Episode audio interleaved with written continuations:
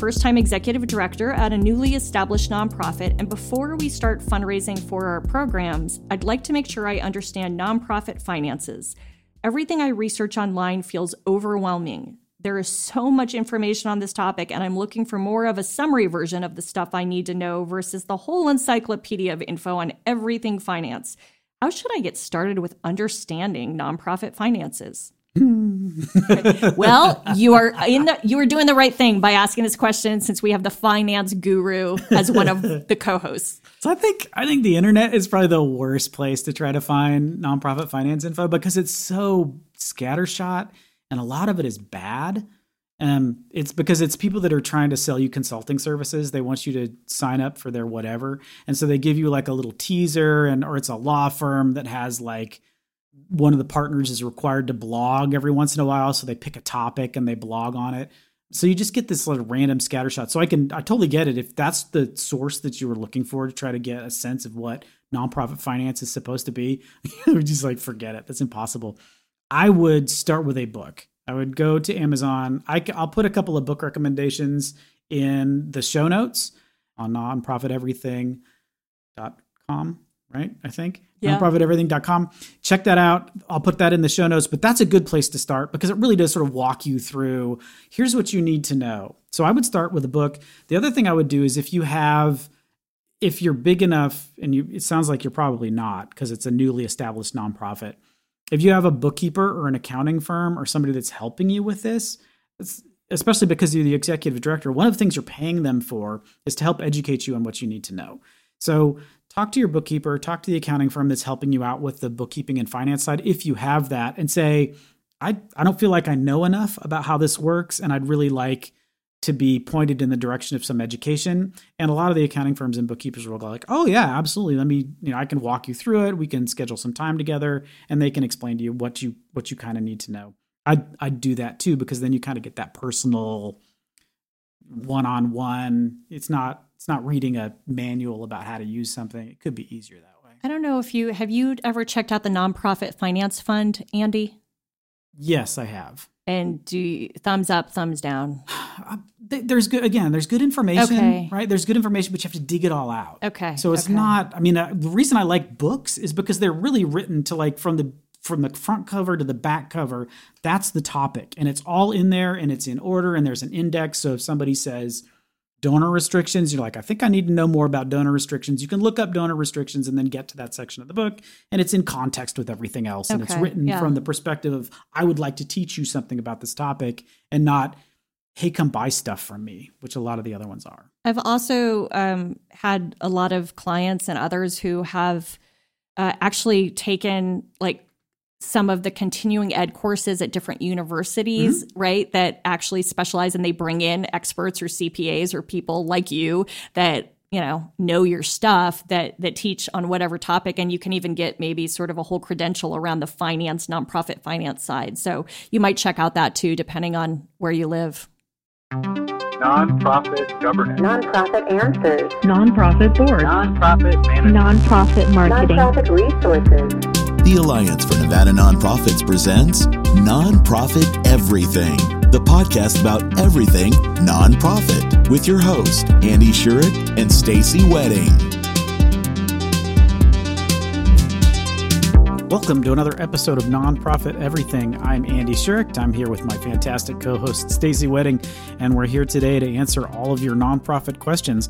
So the way the podcast works is you send us questions, you send them on Facebook, Twitter, via email, uh, to the Nonprofit Everything website. Uh, we've got a phone number. You can send us a voicemail and go old school, as Stacy likes to say.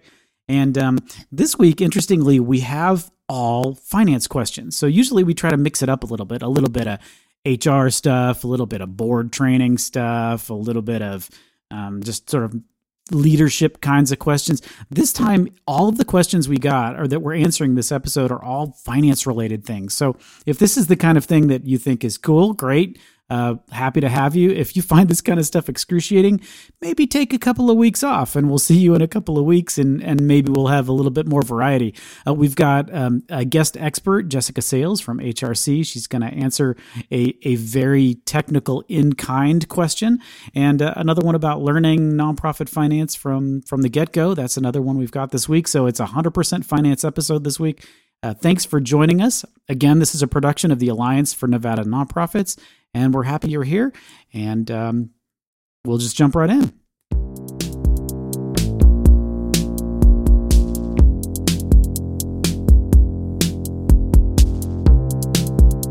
Hey everybody, it's Stacy Wedding here, and I have got special guest Jessica Sales with Houldsworth Russo and Company with me today. Welcome, Jessica.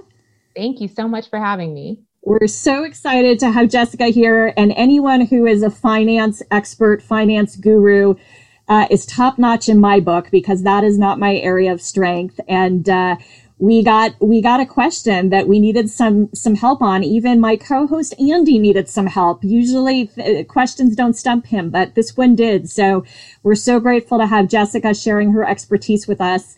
But to kick us off, Jessica, will you just share with us a little bit about about your background in HRC? Absolutely. So I'm the managing principal at HRC. We've been around for the past 25 years. We were founded in 1996, and we service about 200 nonprofit clients between Southern Nevada, Northern Nevada, and Colorado. Awesome. Well, we certainly uh, are, are excited to have you on. So, with no further ado, here is the question we are beginning to include in-kind donations on our 990. However, I want to make sure I am counting eligible in-kind because some of them seem like in-kind services, which I know cannot be included.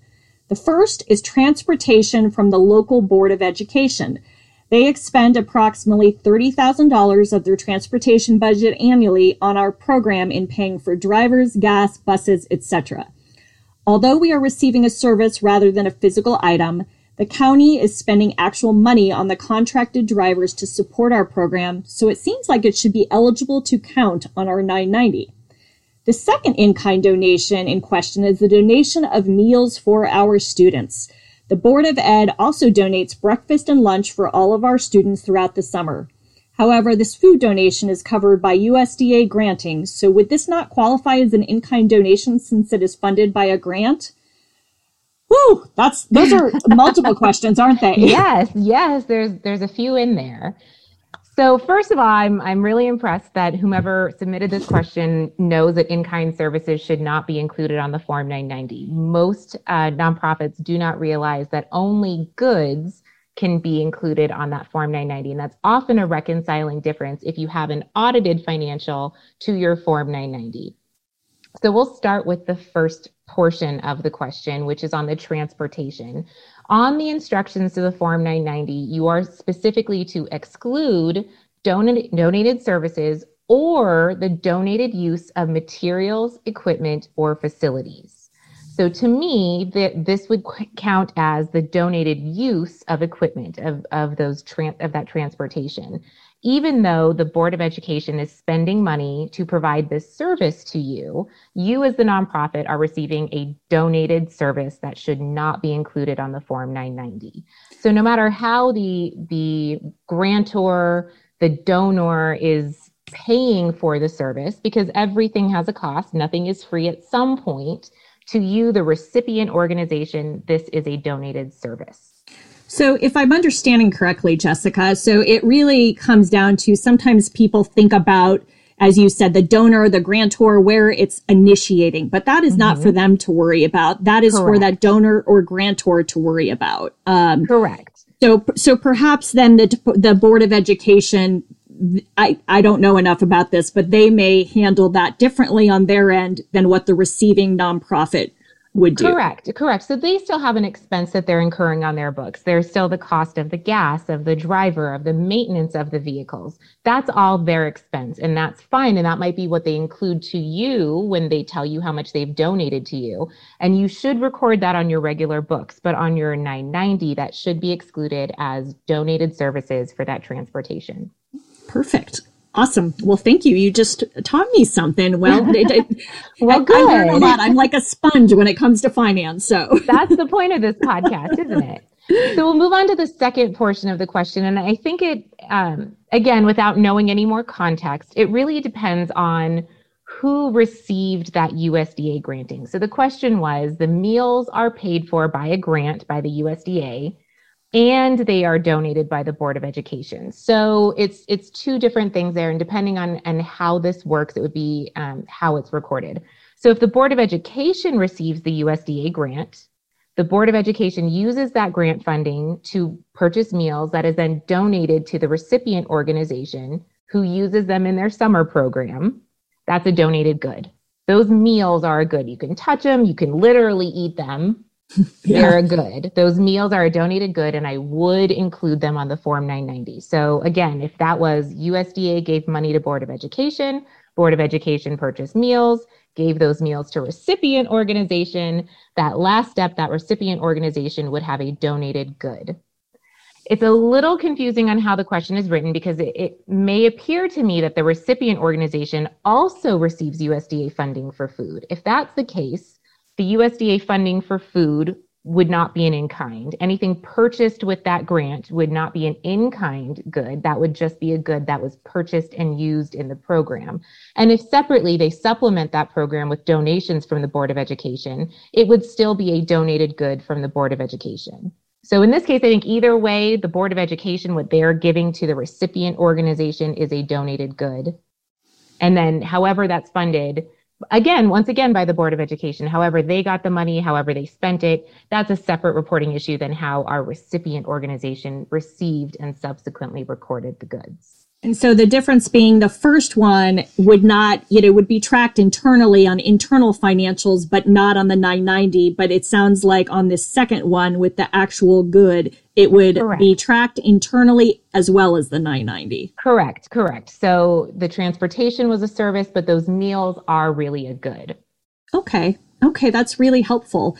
Um, you know, this is a, a, question that isn't written, you know, no one get sent us, but I think that any of our nonprofit listeners would probably appreciate it.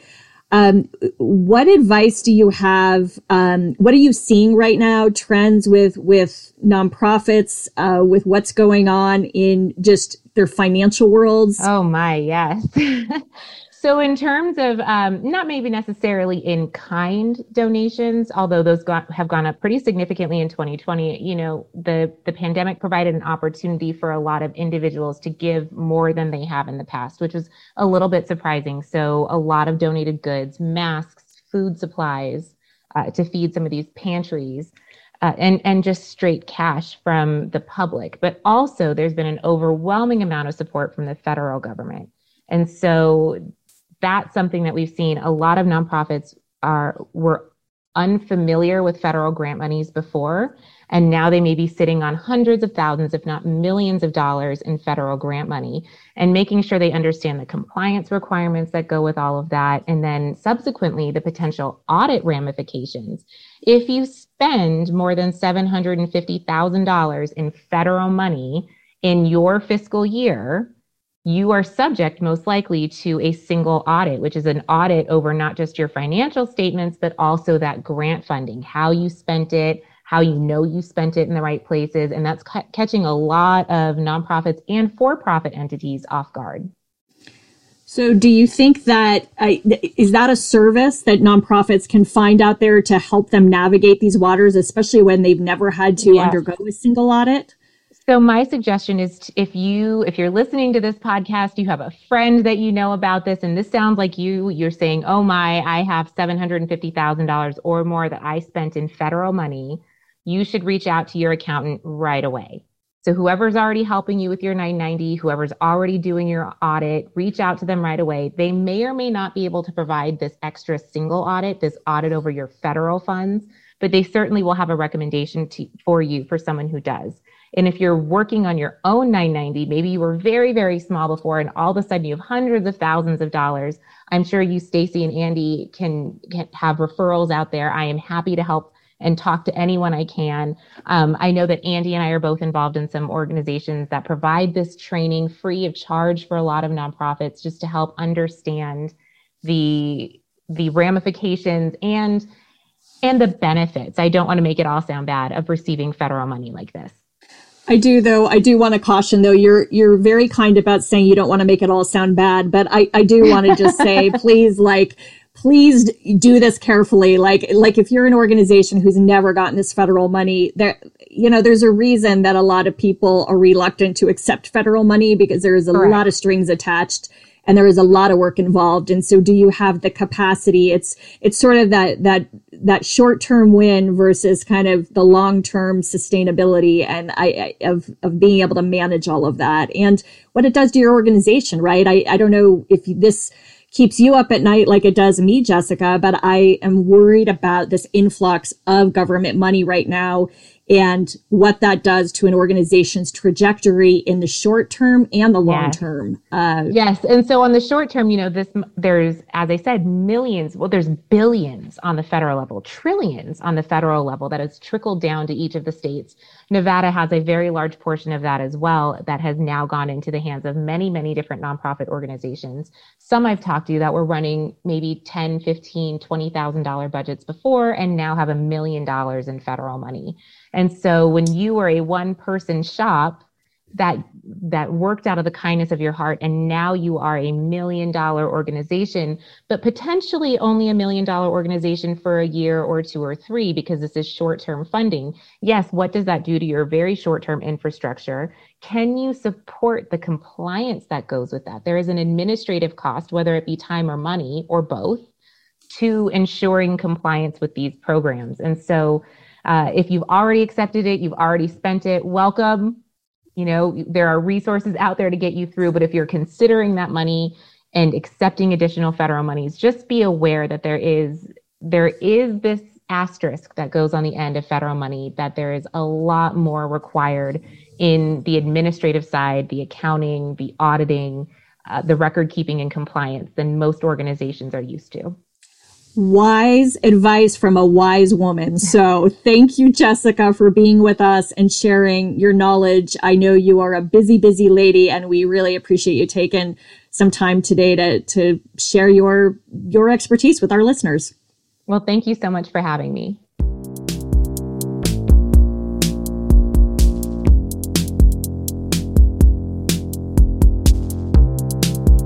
So if you've listened to every single one of our podcast episodes, this one will you will notice that this one's a rerun, but it was so long ago that I'm guessing no one remembers it anyway. This is from episode 13 and it really is sort of the follow-on to the question that Jessica and Stacy just talked about.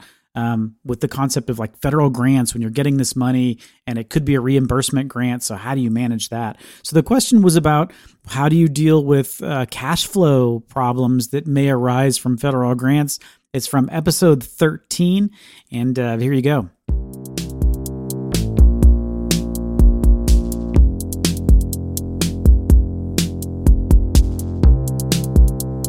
Would like to know what factors you, sh- you should look at to try to project cash flow. Recently, my issue has been that the money is promised, but we have government grants that are based on them reimbursing us after we've spent the funds. Mm. Then they are slow, and I'm short on cash flow.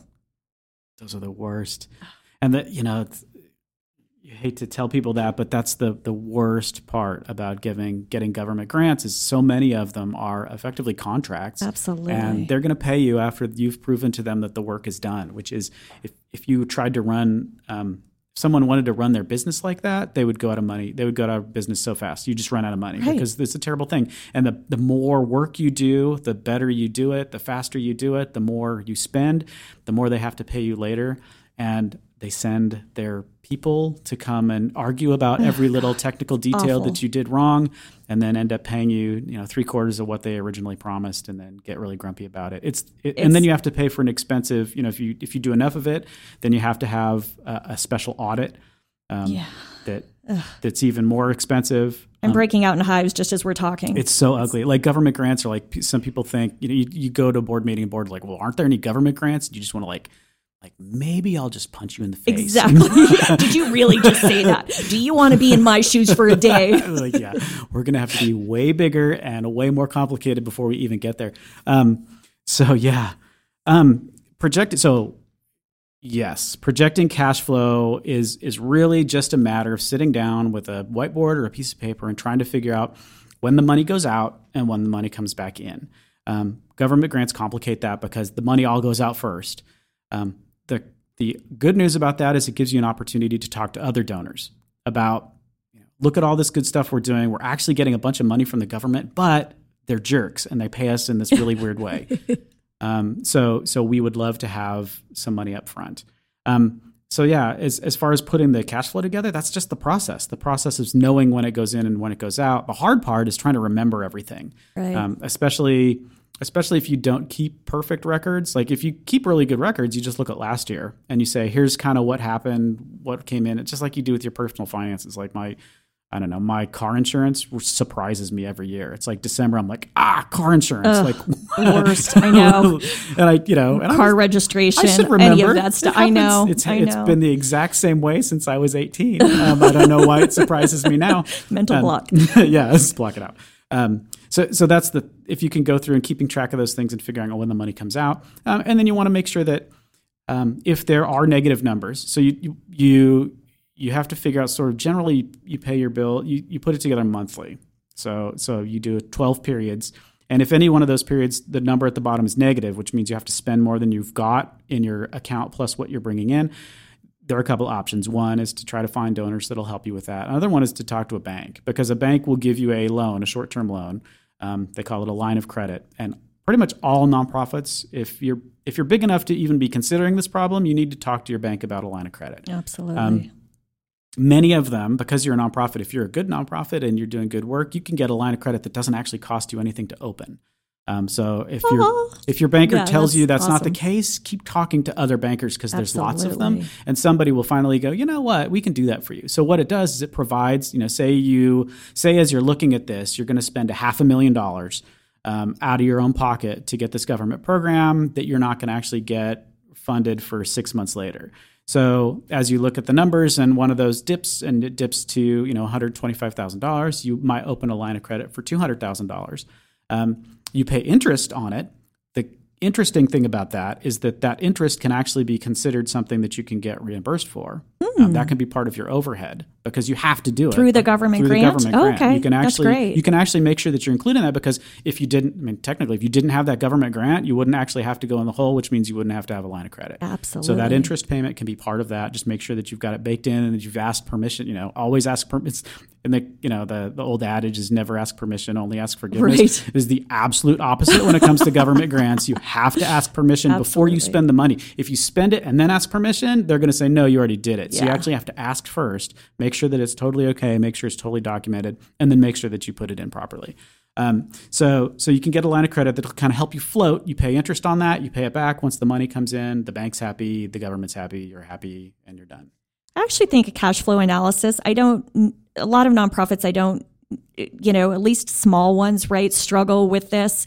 Um, I don't think there's always enough, they don't, there's not enough hours in the day to do everything they need to do. So that obviously gets put on the back burner and that's when they run into problems. Probably not the ones that are dealing with government grants, but still, I love the idea of mapping out, like you said, on a whiteboard, sort of what does the year look like? And okay, we're having a fundraiser, fundraising event this month. What do we project that is going to come in, you know, and when, when is it all going to come in? And, and I think that um, it's a good planning tool, um, right? That sort of supports and goes in line with if you do have a strategic plan or sort of your plan for the year of what you're what you're going to do. So I think it's a cool opportunity to even educate other staff. Like sit down and you know maybe it's a staff meeting because I don't think staff and others always appreciate all the ins and outs of this kind of stuff and realize why you as the ED or the person in charge of finance or whomever wh- wherever you sit on the org chart, right? What what's keeping you up at night and i mean it's it's it's really kind of a learning experience i think which is super cool i know i went through it once and i was like wow like i learned so much here that i didn't know before just understanding all the nuances of when money comes in and goes out and why we need a constant you know is there a way to have a constant revenue stream Yeah. Uh, So there's one thing that you touched on that that I think trips up a lot of people too. Is so you're having an event. Um, how much are you going to bring in? yeah and, and you don't know. Like No. you, you can look at what happened last year, but this year might be different. You know, you didn't last year you had Michael Bublé headlining. This year you have like a guy that does tricks with a dog. Um, so you don't know that you might have the same number of people not. coming. Yeah. Um, so so those kinds of things are really complicated to try to put together. They're they're two tricks that I think everybody should use when they're putting together a projection like that. So especially for fundraising. Um, one is to like put a likelihood on every single gift that you're putting in. So if if you th- you think there's a 75% chance of getting to $100,000, you just multiply those two things together and you get 75,000. And that that gives you sort of a weighted average of all of the revenue that's coming in. Uh, If that doesn't make sense, I'll maybe put up an example that you can click to a link that you can ta- you can actually understand that without me just trying to babble about it. Um, the second thing you can do that, that sort of strengthens those percentages and those amounts is get as many brains in the room as you can to kind of hash those out. So if it's one person making it up, um, you're going to be close. If you've got everybody in the organization talking about, like, I think the percentage is 60%, I think the percentage is 80%, and once you've kind of haggled it down to where you think it belongs, um, that's going to be way more close, way closer Right. to the actual number that you're going to end up with. It's sort of the wisdom of crowds. It's sort of been Love it. mathematically proven years and years and years that, that the more people try to come up with a likelihood of something happening, if you get a lot of people together, they usually come up with a number that's very, very close. So you don't have to worry about like, what do we think? And that doesn't weigh all on your shoulders too, right? It's yeah. not The yeah. more, if you get all your board members together to sit down to go through this process, first of all, it's a fun thing to to get your board members to say like, okay, so who can I ask for money? I think I can get thousand dollars out of this person. So what's the likelihood? Fifty percent chance of getting thousand dollars. Put them down for five hundred bucks. Absolutely. So so that's that's one interesting way to do it to be able to come up with those those revenue numbers that aren't like we're definitely getting this. And there's a f- more formal um, term for this. You may know it, Andy, and I'm losing it right now. But some people do, you know, don't even look. We talked about donors helping fill in the gaps, but you could also go to a donor and say, I need an interest free loan from you, right? Like that's what the request is. And I'll pay, we'll pay you back when we mm-hmm. get the money. But like we need to figure out like what is the, can we set up an arrangement like that, that you're like our interest free bank to some degree while we're waiting for some of these gaps? So it's not an outright donation, but it still helps you through the tough times. Yeah, absolutely. Foundations can do that too. They're called program related investments. Yeah. Sometimes they abbreviate it as PRI, just to PRI, make it more complicated, right? Um, so, so a foundation might be able to help you with that too. Is they, you know, they could give you two million dollars and you're paying them two percent interest on that two million dollars. Um, whereas a bank would be a higher interest rate, and, and they're they're fulfilling their mission by providing that capital to you because they're a foundation. They need to do those kinds of things. They consider it a program related investment. It's kosher for them. Um, everybody wins. And then final thought on this, and this is coming, and I want you to push back, Andy, if I'm just sort of being way too conservative with it, but I'm more of a I take more of a conservative approach with everything with money. So I feel like from a cash flow standpoint, you do your best to try to be accurate, and yet I still think being a bit conservative is probably on the safer side. Is is that fair, or would you push back and say no? Don't be like conservative, meaning you know I'm I'm not you know if I really think I'm going to bring in eighty thousand and I have a lot of math to it, I might I might say okay seventy or seventy five just to give myself a little cushion in case that doesn't happen. Is that is that even the right thing to do, or would you say no? Really bad idea, Stacy. I, I think, I mean, this is a great question for a development person, but I think in my experience, so former CFO experience, working with development people, they are sort of inherently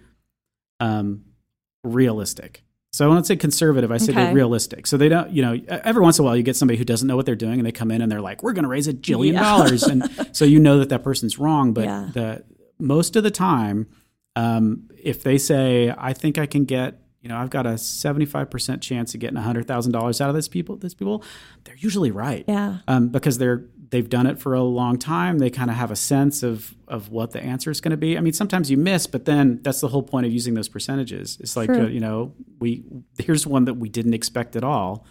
Um, I, I don't know, my, maybe I've been lucky, but in my experience, like they've always been really accurate. Like development folks are really accurate, not high, not low. Like you miss every time you miss a little Right, bit. You miss a little bit high or a little bit low, but nobody's ever just like wildly wrong. Well, because in an ideal world, right, they've primed the pump to the point where they should know what the donor's capable of giving and will give. So, Yeah. yeah, good point.